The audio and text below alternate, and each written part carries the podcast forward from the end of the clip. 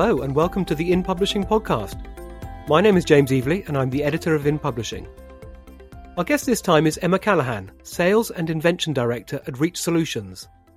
Emma is responsible for all agency sales across Reach's extensive portfolio of national and regional newspapers, which includes brands like the Daily Mirror, Daily Record, The Express, Manchester Evening News, South Wales Echo, and many more. Emma tells us about Reach's increasing focus on reader engagement for us at Reach, a really key part of our strategy is better engaging with and understanding the, the 48 million people that come to Reach every month. The lesson she's taken away from the successful Team Nation initiative. The work of Team Nation actually re- represents a real opportunity for news brands to talk about effectiveness and campaign effectiveness because we know the campaign has been, you know, highly successful. Um, and hopefully that should be of interest to other brands and advertisers. It's quite a new way of working, but it's it's been really really positive. And why there's still so much more to be done about diversity and inclusion. For us as a business and the entire media industry, we have a long way to go on this and we all need to start walking walking the walk, you know, um, making sure that we are top down and bottom up committed to, to genuine change not ticking boxes, but absolutely sort of driving positive change in this space. And lots more besides. But first, a quick word about our valued sponsors.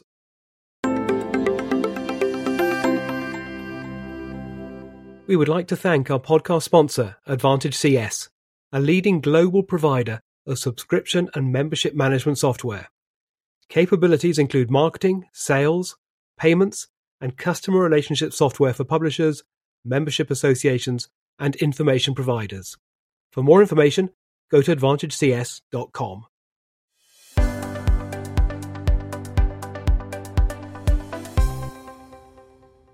Emma Callaghan is Sales and Invention Director at Reach Solutions, where she is responsible for all agency revenues for Reach's stable of national and regional newspapers. In 2017, Emma was picked out as a future leader by the Women in Advertising and Communications Group, Emma, welcome to the In Publishing podcast. Thank you. Now, on your Twitter page, you describe yourself as a news brand enthusiast. Um, where does that enthusiasm come from, uh, and what makes news media special in your eyes?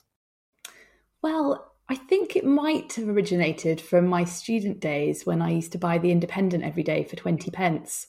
Um, I think the thing that I really love now uh, about news brands is that even though people access them in, in multiple ways and our traffic comes from all sorts of places and, and platforms. Um, I think there's still this unwavering kind of brand loyalty that exists in our market, um, certainly hugely still in print. Um, but I think we also see it in digital um, through successful subscriptions models such as the Times.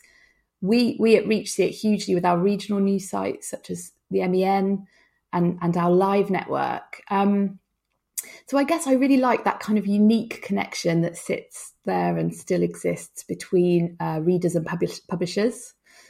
Um, and that and that people are still really proud to be, you know, a Mirror reader, a Guardian reader, a Telegraph reader, etc. No, I totally understand. So, do you think, you know, today's students, you know, going through university, do, do you think they develop uh, an affection for a news brand in the way that you did and I probably did as well?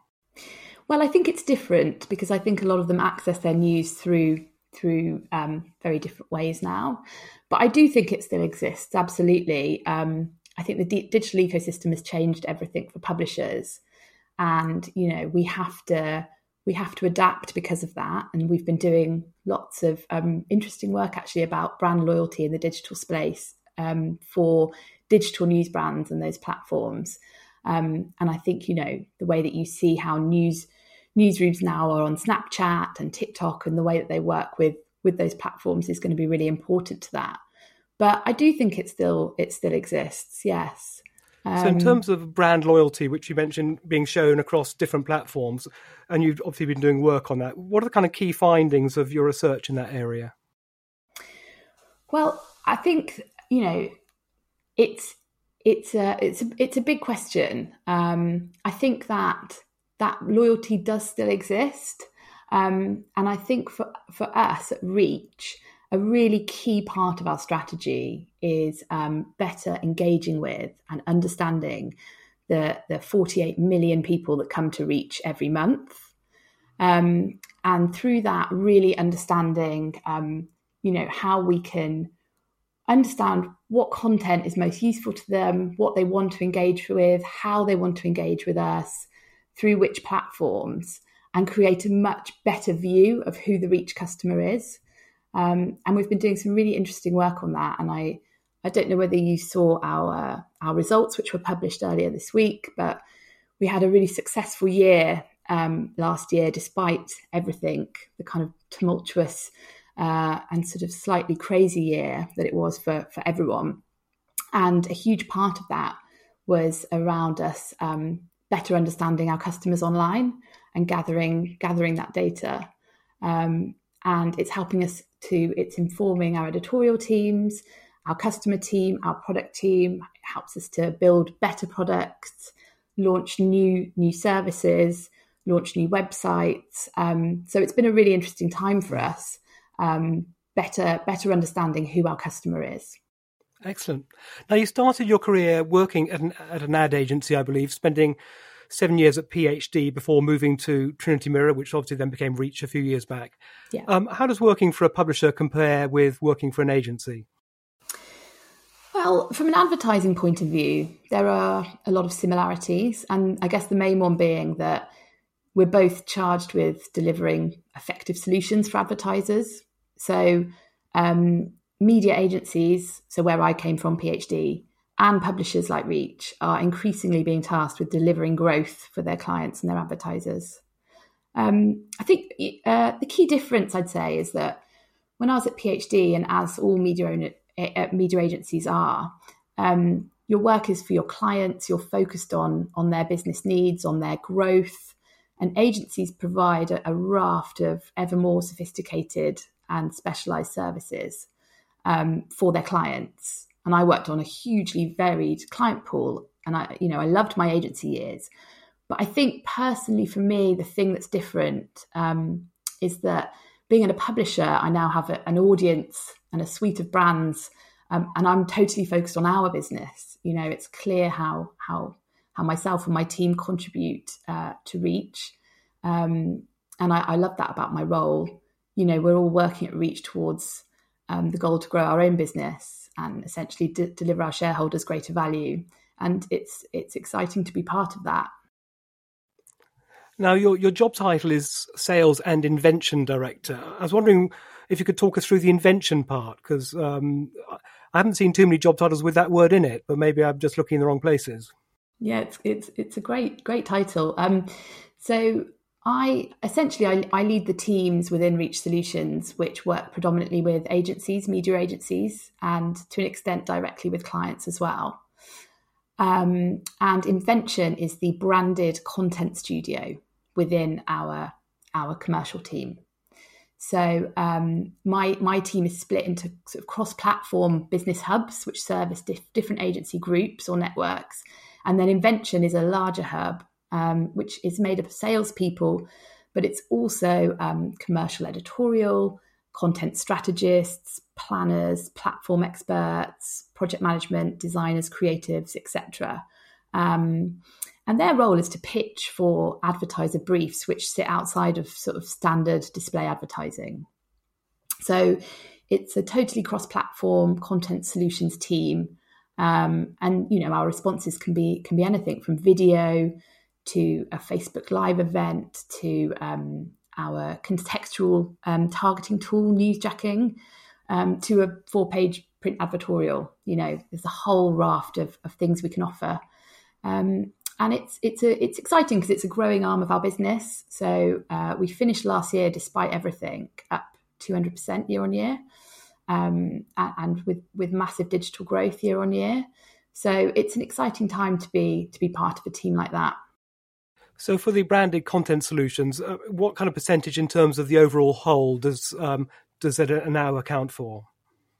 In terms of our total, well, in terms of total revenue, you know, how how how does it divide down between obviously display um, and the various key things you offer? So it's it's around fifteen percent at the moment. Yeah. And growing? Um, and growing, yeah, yeah, exactly. And and growing in digital very quickly, um, which is really exciting for us. So in terms of, you know, a, a pitch from the invention team, you know, what, what what are they looking to do? I mean, presumably they're looking to be as creative and as imaginative as possible. Um, are there any good examples of you know recent work that has you know ticked all the boxes? Yeah, absolutely. I mean, um, I guess the key thing is that it it allows advertisers and brands to come closer to our editorial teams um, than ever before, really. Um, and we do work really closely with them to find the right solutions for for these brands and these and these communications. Um, so a good example, uh, you know, this works at its best, I think, when when you get a shared value. So a good example of this would be a live campaign um, that we that we're working on now with Barclays. Um, last year, they set up a um, COVID nineteen community aid package to help charities carry out um, sort of vital work, um, trying to help those that were affected by the crisis.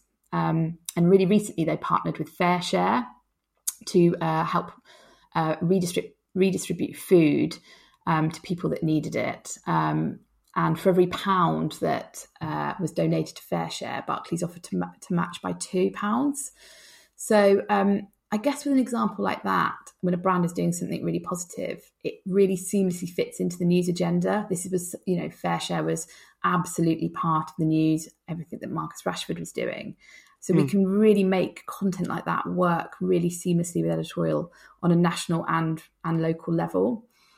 So I think you know um, brands come to us. They want to they want to tell various stories. They really they often come to us because um, we have this unique mix of our our national flagship brands and scale matched with the ability to to target locally to create localized content still at scale but really to tap into communities. And this seems to be a big part of what of what brands want to do at the moment. So, with the editorial teams, you know, their participation seems to be an increasing part of the the offering, you know, the commercial offering.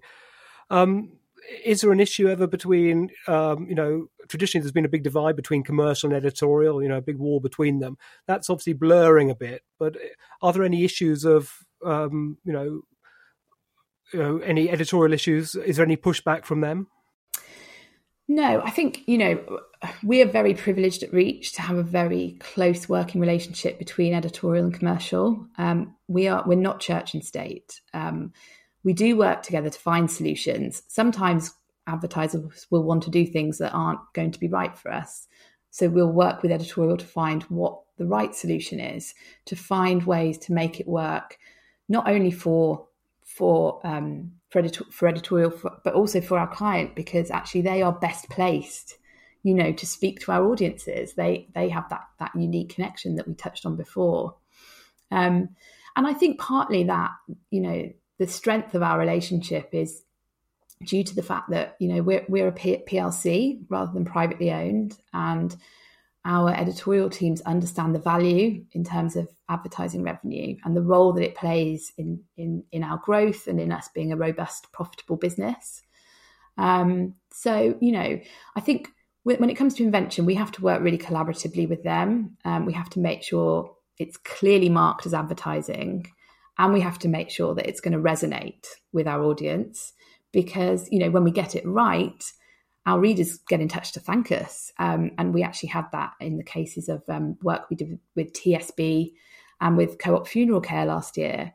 But if we get it wrong, we risk damaging the trust that exists with our audience, with our editorial team, and with our advertiser. So, you know, we have to we have to be really careful to get it right. And we're very fortunate to work closely with editorial. And to be honest, their knowledge and their intuition about what what will work is really valuable in the process. And in terms of things going wrong, not we want to highlight those necessarily, but is labeling the big issue? Is is that a really key part of getting it right? Yeah, it's really really important that it's labeled correctly, and I think you know we have we have made big strides in this as branded content has become more and more popular over the last sort of 10, 15 years. Um, but it is absolutely, obviously, very very important that that we don't we don't get anything wrong in that sense and are advertisers and agencies are they understanding of that of that that stance? Yeah, absolutely, absolutely. Um, you know, we, we all want to work within the the the the parameters that we're set, and you know that that is absolutely important to all parties. Do you think that discipline of, of correct labeling is something which separates, you know, the, the what the mainstream media from, you know, the rest of the digital world? How do you mean? Well, in terms of you know um, stuff, you know, out in the wider web, which is promoted, you know, which is actually commercial content but masquerading as editorial, for instance. Yeah, I mean, I think it's uh, it's definitely um, a big challenge, uh, absolutely for for our for our industry for for society. You know, we it's a it's it's a big question. I think we as you know we are the biggest commercial news publisher in the UK. Our responsibility in terms of the content we publish is enormous. So we have to, you know, we are and we are audited very very carefully on, on that, and we have to. Um, you know trust with our audience and is is, is of the most importance. So we have to abide by that. Um, but it is it is a challenge that obviously we there are huge issues around fake news around the spread of of, uh, of, of content that is not produced within those parameters and professionally created by journalists. Um, and it's it's a it, it's a big problem now, you're responsible, Emma, for agency revenues. Now, in terms of maximizing agency sales, which obviously all publishers want to do,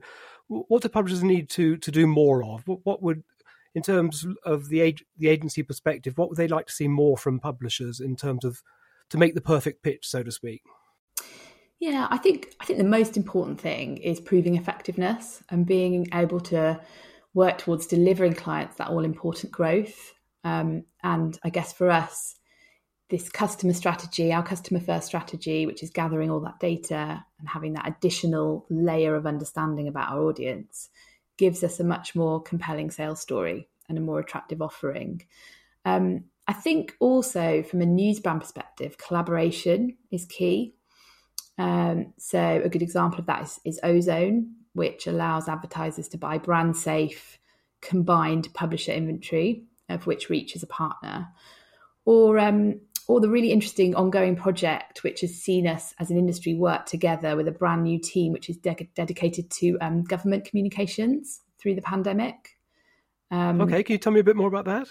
Yeah, of course. Um, so I think it was the uh, 9th of April last year, Team Nation was born. Um, and this is the first ever alliance between, you know, rival news industry publishers and Manning Gottlieb OMD's Omnigov team, um, who are responsible for all of the government's media. So, um, just seven days after that, uh, the, the, biggest news brand campaign the UK had ever seen was launched. And that was over, I think, 600 national and local newspapers who all cover wrapped their papers, some, you know, importantly for the first, first time. Um, and and they took over every single website with homepage takeovers as well, and it was the same unified message of stay at home and and that was just the start really we've now surpassed um, i think something like 80 briefs um, right. and there are about 30 members of the core team nation and they are from across all of the all of the news brands um, but i think if you look at the the wider team that works on this it goes up to something like 500 people across the market all right. Yeah, it's pretty so incredible. do you think there's a do you think there's future for that after COVID, or was that very much a, a pandemic um, initiative? I think you know when we haven't just been working on on COVID communications, we've also been working on EU exit and and you know a lot of stuff around Brexit. Um, there are other briefs that are coming through. Um, I think what it's what it's proved is that it's pretty incredible what we can achieve um, when we do come together and how agile as an industry we can be. You know we, we sort of successfully launched and delivered these huge campaigns across all the all of the market um, you know reaching very different audiences with you know through different brands different platforms. Um, so i think actually the work of team nation actually re- represents a real opportunity for news brands to talk about effectiveness and campaign effectiveness because we know the campaign has been you know highly successful. Um, and hopefully that should be of interest to other brands and advertisers. Um, it's quite a new way of working, but it's it's been really really positive. So do you see that that could be then carried over into you know more commercial applications as opposed to government communications?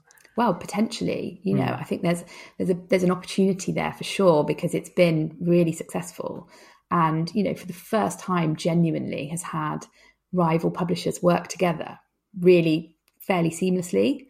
Um, so I think it's it's a really positive step.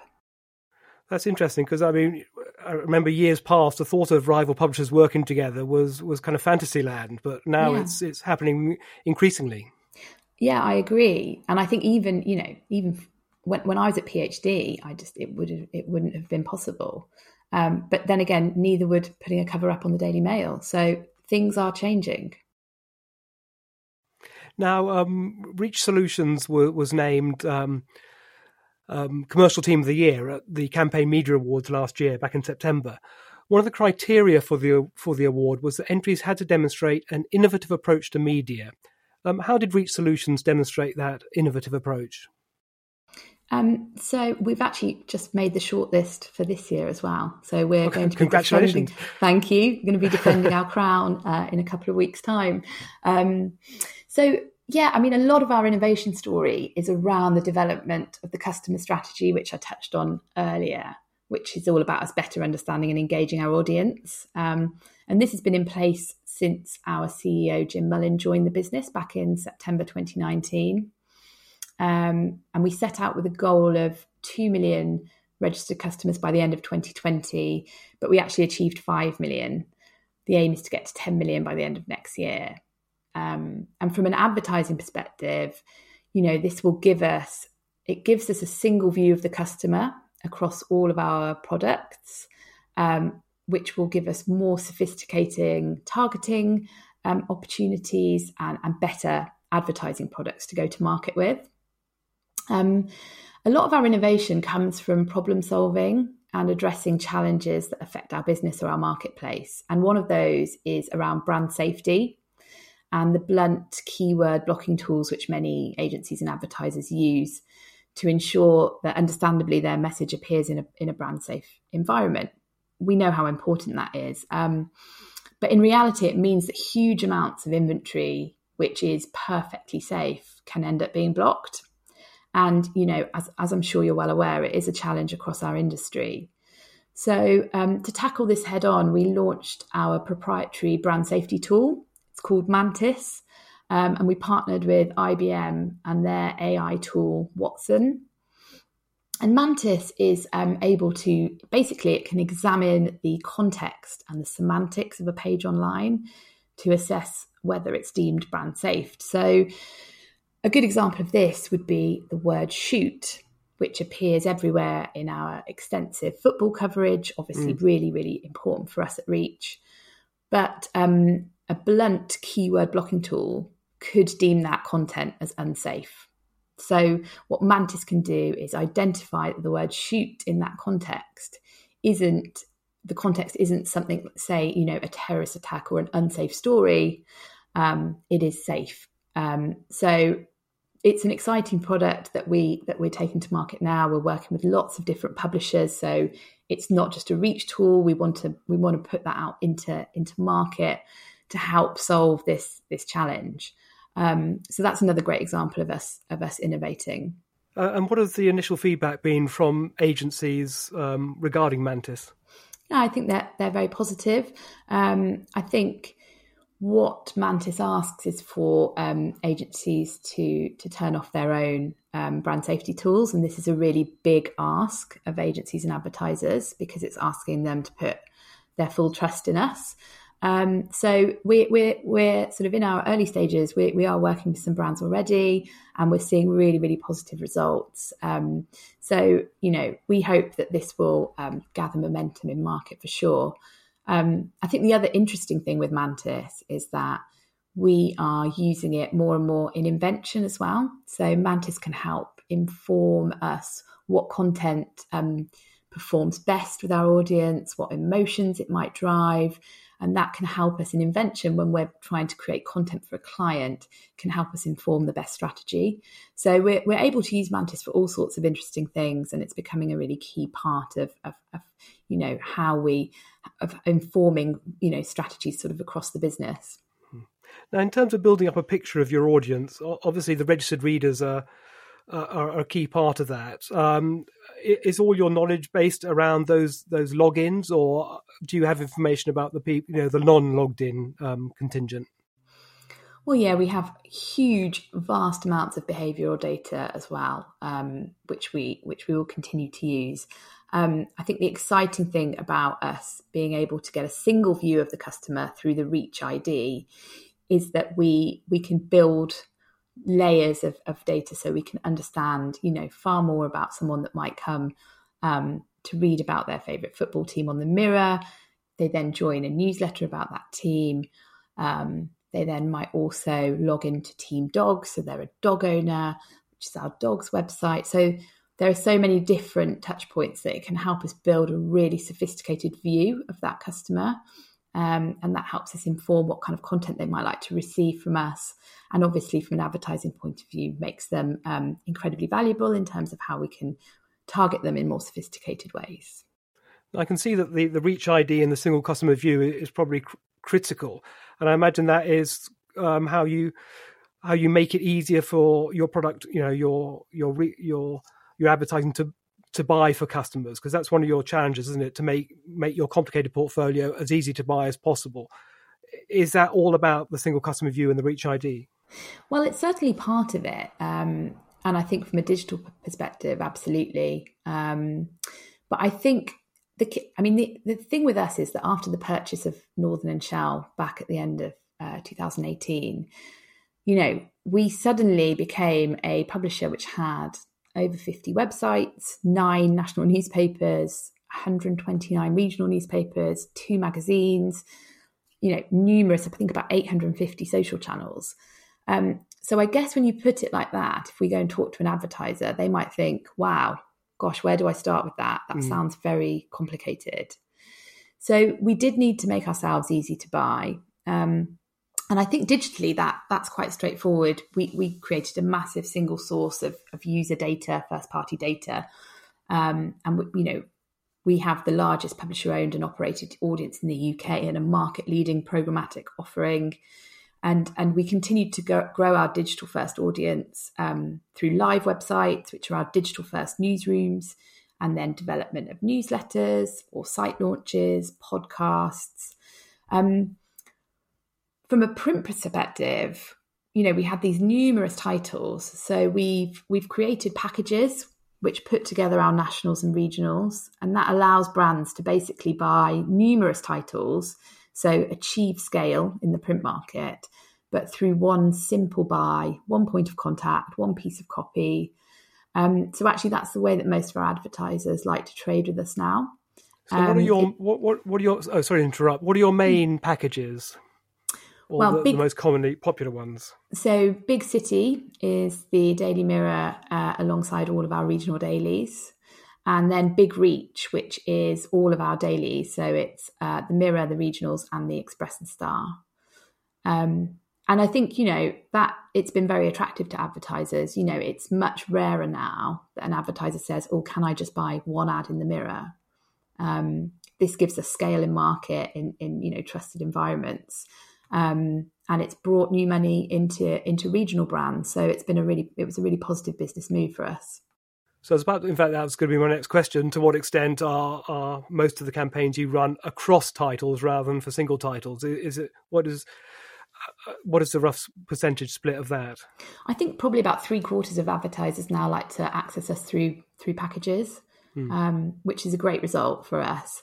But it makes sense. It makes sense for us from a business point of view, of course, but it really makes sense as well to our agencies and our advertisers because it simplifies things. Um, and I think you know, from a print perspective, you need we need to make things as simple as possible. Now, as I mentioned in my introduction, in 2017, you were named a future leader by the Women in Advertising and Communications Group. Um, could I ask what, what did that award mean to you, and, and what is the current state, state of play? Do you think with regards to diversity and inclusion in the in the media and advertising sector? Sure. Um, yeah, it, was a it was a very proud moment actually, um, and at the time, I remember definitely. I definitely had a bit of imposter syndrome because I'd, I'd taken on this this bigger role at what was Trinity Mirror, and I was quite young and I was a woman and I had had a lot of self doubt. Um, so to be recognised was fantastic, um, and actually, what it did for me was that I, as part of the award, I was given some funding to pick a training course and to go through a, a you know a training course of my choice. And I'd been recommended by my previous CEO, CEO at PhD. She'd said to me, "You should absolutely do this course that's run by RADA." Called Executive Presence for Women in Business. Um, and without shamelessly plugging it, you know, it was it was one of the best things I've ever done professionally and personally. It was absolutely fantastic. And I think, you know, making opportunities like that for training and personal development is really key um, and so important. And, you know, to answer the second part of your question, especially when we consider when we consider the importance of creating inclusive and diverse working environments. Um, I think for most businesses, last year was was the wake up call that was needed. Um, certainly at Reach, we we audited our business and we we've subsequently employed a head of diversity and inclusion who reports directly to our CEO um, and is very busy sort of writing our strategy and plan at the moment. Um, and, and, and last year, you know, we did we did launch some some initiatives. For example, we made a commitment to increasing diversity in our newsrooms um, by paying for journalists from minority ethnic or, or less privileged um, social classes to train in our newsrooms while they complete their, their diplomas.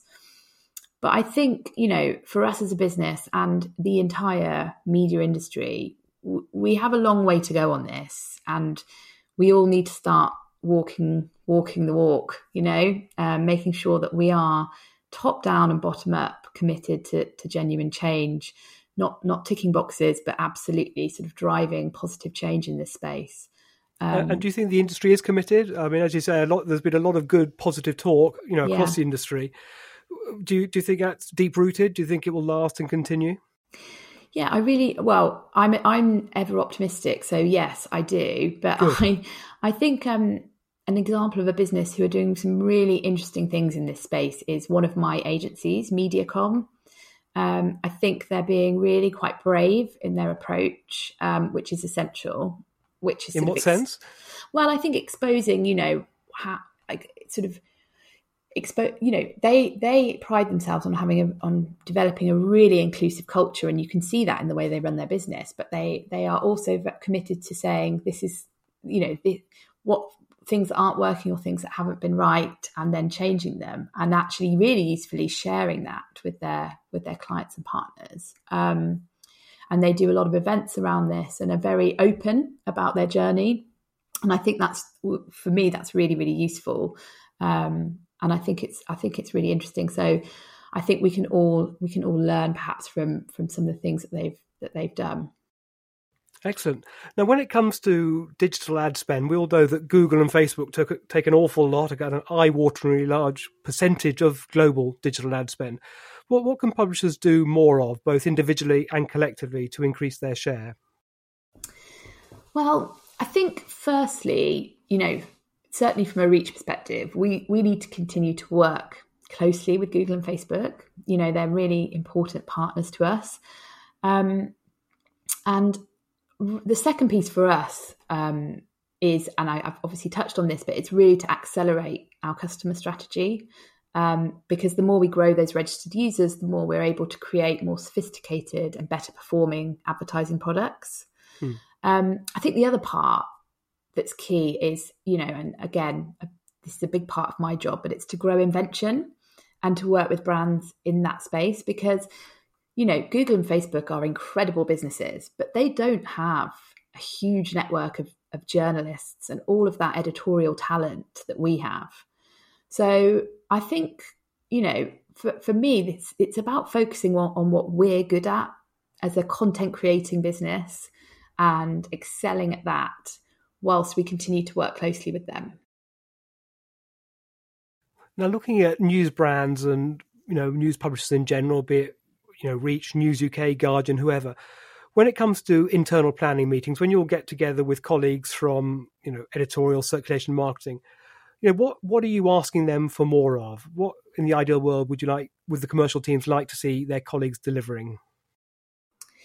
So I think the key thing is um, is is driving collaboration and communication with with with all these teams, and then also sh- you know having shared goals. So um, as a PLC, again, we have editors and um, circulation sales directors and marketing directors um, that really understand our world. Um, and I think in some ways that the customer value strategy has really brought the entire business together because we're all, we, you know, we're on a very clearly communicated path. We have goals in place, which will help all of our departments, whether that's marketing, whether it's circulation, editorial, the customer team, the product team, the commercial team. It should help all of those departments um, achieve more, grow, deliver better results. Um, and and it, you, you, know we're united because that data is valuable to all of us. Um, so I think you know, I think we're very lucky that we do we do work quite collaboratively um, and I'm I'm probably biased because I obviously I'm at Reach, but um, I do think we're we're pretty good at that. Um, but I think uh, you know for us we we need we need to um, try and maintain print circulation um, as much as possible. It's obviously declining, um, so we need to be tied into the the measures that sale circulation sales editorial marketing are, are taking to help help protect those numbers um, and we need to support them in every in every way we can. So, in terms of the future of print, as you say, some of the figures are maybe heading in the wrong direction, and obviously the independent newspaper went digital a few years ago. Do you do you think it will plateau out, or what, what do you see as the future of the print newspaper? You know, you know, five or ten years hence. Well, I think what's really interesting is that last year, at some point, I think Enders predicted that print circulations would fall 50% because of the pandemic. And if I'm honest, I felt very, very nervous about how how that was going to end for us um, at the end of the year because you know we we were closing we were closing shops and people were you know told to stay at home and I think the other part of this is that you know we we um print is obviously an older audience and and the pandemic was really affecting affecting them more so than ever. Whereas actually um, we saw an 11% drop in, in in print circulation last year which i think overall as a business is a is a really um, really positive uh, result. Um, we we were I think we were expecting to see a far greater decline. So I think print still has a really important place. It's a really important part of our business. Um, we do need to be, um, you know, we are digital as our growth area. That's absolutely where it is. But print print circulation revenue contributes a huge amount to our to our profit. So it's you know there is still a very important place for it in our business. And in terms of, you referred to the age profile of your typical print purchaser. Mm-hmm. Is there a way of getting young people to read print newspapers? I think we're better um, growing an engaged, loyal, uh, reach customer digitally. Um, I think that's a better focus of our attentions um, rather than trying to trying to. Um, I, I, I, think I think you know I, I think that older audience is still really valuable as well you know um, mm. they've got a lot of money yes. so they are definitely really valuable in the advertising world but i think i don't think we should be trying to get young people to read newspapers i think we should be absolutely getting them to be loyal uh, loyal um, readers online Excellent. So, so where next? I think you might have touched on it already, but where next for Reach Solutions? Where, where will you be focusing your efforts in the next twelve months um, and beyond? Yeah, so um, well, it's a really exciting time for us. Um, so the next twelve months, unsurprisingly, will continue to accelerate our customer strategy. Um, the ambition for the business is in the in the midterm is to double our digital revenues. So you know we are going to be taking some new advertising products to market. and really focusing on that. Um, and invention, you know, we've been working on a new planning process, um, which we'll take out to clients at some point as well, which is basically us utilizing our our data to help better inform our creative strategy and our pitching process and and when we're responding to briefs um, and I guess, you know, the other thing for me, a key thing, uh, is I cannot wait to see my agencies and clients again, hopefully. yes. um, you know, it's, it's, as a salesperson, it's been, it's really taken its toll, I think, being at home all this time. And whilst, uh, you know, technology has undoubtedly been amazing and has saved businesses across, across the world, um, I don't think anything quite beats that face to face interaction. So, um, you know, and, and as a leader of a big team as well, I, I really miss my team. So I think I can't wait in the next 12 months to plan a safe return to the office in, in, in whatever capacity that looks like. But yeah, I can't wait to see to see people again. No, likewise. and, and, in terms of managing, you know, you, as you say, you got a big team. What have been the pressures of managing them? You know, all working, you know, remotely yeah it's been do you know what it's been really it's been really tough at times because um, i think we are more aware now all businesses are more aware than ever of the importance of well-being for their employees and their important you know being aware of people's mental health. And working remotely makes it much more difficult to know what's going on with people how they're feeling. Um, so we, we've had to really uh, we've done we've done a lot of stuff in this space, which has been really uh, positively received um, to try and make sure that uh, you know well-being is at the top of the is, is at the top of of the agenda because um, I think a lot of people have experienced burnout. You know, people not being the, the blurred boundaries of home and work life. Um, I think for our younger people as well. I mean, I just think about when I started out. It was so important to sit next to your manager. You learnt so much from being in the office and just sort of absorbing what was going on around you. And, you know, being in a newsroom, how exciting that is. Um, and, and, you know, addictive a place that is. And it's just, you know, it's, it's kind of unthinkable that we haven't had that for a year, but we've, you know, we've obviously adapted. But I think, I think it would just be great to be able to to get back to that. But it it it has been it has been tough at times. We have an amazing comms and culture team who, on a sort of you know absolutely weekly and sometimes more regularly basis send out really great comms and have done all sorts of initiatives to keep people engaged and and and try and add a bit of fun um, you know to all of this so it's but it is it's some of that is like taking on a second job. So it's it's a lot of work. But imagine, um, imagine. Yeah, very very important, of course. And if the roadmap, uh, you know, out of this lockdown, you know, holds true, and we're in theory, you know, you know, have more freedoms towards the end of June. When do you think is when do you think you and your colleagues might actually be back in the office and meeting your clients and agencies in person? I, I don't actually know at the moment. I think we're, you know, it's a watch this space at the moment because there's a huge amount of work um, to do here. The, the the safety of employees is absolutely paramount and is, you know, ultimately the most important thing. So until we can feel confident in that, um, completely confident. Um, I don't think that we will we will make any plans, but I know that there is work happening in the background for when we can. And I think one of the things that we will do um, is, you know, I think there will be a readdressing of, you know, office to, to home working life. So I don't think people will be expected to be in the office from from sort of nine to five thirty anymore every day. Um, I think there will be far more flexibility, um, which I think will be really welcomed, um, really welcomed by by by everyone.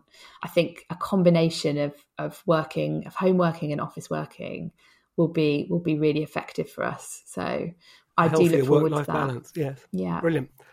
Um, and, finally, Emma, you know, a question we ask um, all our, our guests on the podcast: outside of work, um, what do you do to relax? Well, um, to the detriment of my waistline, I really enjoy cooking, and um, and so with the absence of any restaurants for quite a long time, I've I've really enjoyed sort of experimenting a bit in the kitchen. Um, my other real passion is traveling and exploring new places, but that's obviously been a bit on the back burner. Um, but one thing I did discover actually through through the through um, 2020 and, and, what's happened to us is that I actually really like relaxing through walking. Um, and I've discovered so much about my local area. I, have I've started to try and walk everywhere. Really, I think sometimes when you live in London, the the mixture of impatience and convenience means you just jump on a tube without really thinking about about much. But um, I'm definitely going to try and uh, maintain that. And I, I, actually walked home from London Bridge a few weeks ago, and it was lovely. I did did work calls, noticed things you'd never seen before. Listened to a podcast, did some work mm. calls. Yeah, it was, and you know, I mean, the city was empty, and it was a beautiful day, and I just thought this is great. So um, hopefully, I you know, I'd never have done that in normal times. So I'm hoping that I keep that as part of my part of my routine. Okay, just one follow up question on the cooking front. So, what what do you particularly like? What's your favourite dish to make? Oh, that's such a good question. I mean, I'm I'm I do love cooking a Sunday roast. Absolutely love it. Um, it takes hours, and I usually use every single utensil in the kitchen, so it takes the same amount of time to clear up afterwards. But I do I do love a Sunday roast. Sounds delicious. Emma Callaghan, thank you very much for being our guest on the In Publishing podcast. Thank you for having me.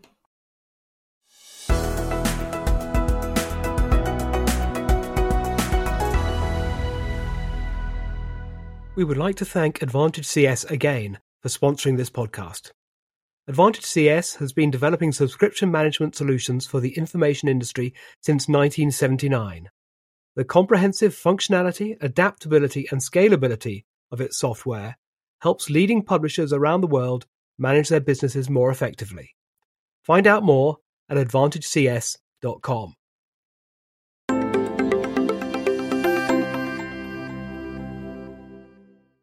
Thank you very much to Emma for being our guest this time. I was particularly interested to hear her views on the increasing use of reader data to drive commercial sales and the opportunities for rival news brands to work together. You can find out more about Reach Solutions at reachsolutions.co.uk, and you can find out more about Emma on LinkedIn. If you'd like to know more about us, then check out our website at inpublishing.co.uk or email us at editorial at inpublishing.co.uk. Thank you for listening, and do join me in two weeks' time for another In Publishing podcast. Bye for now.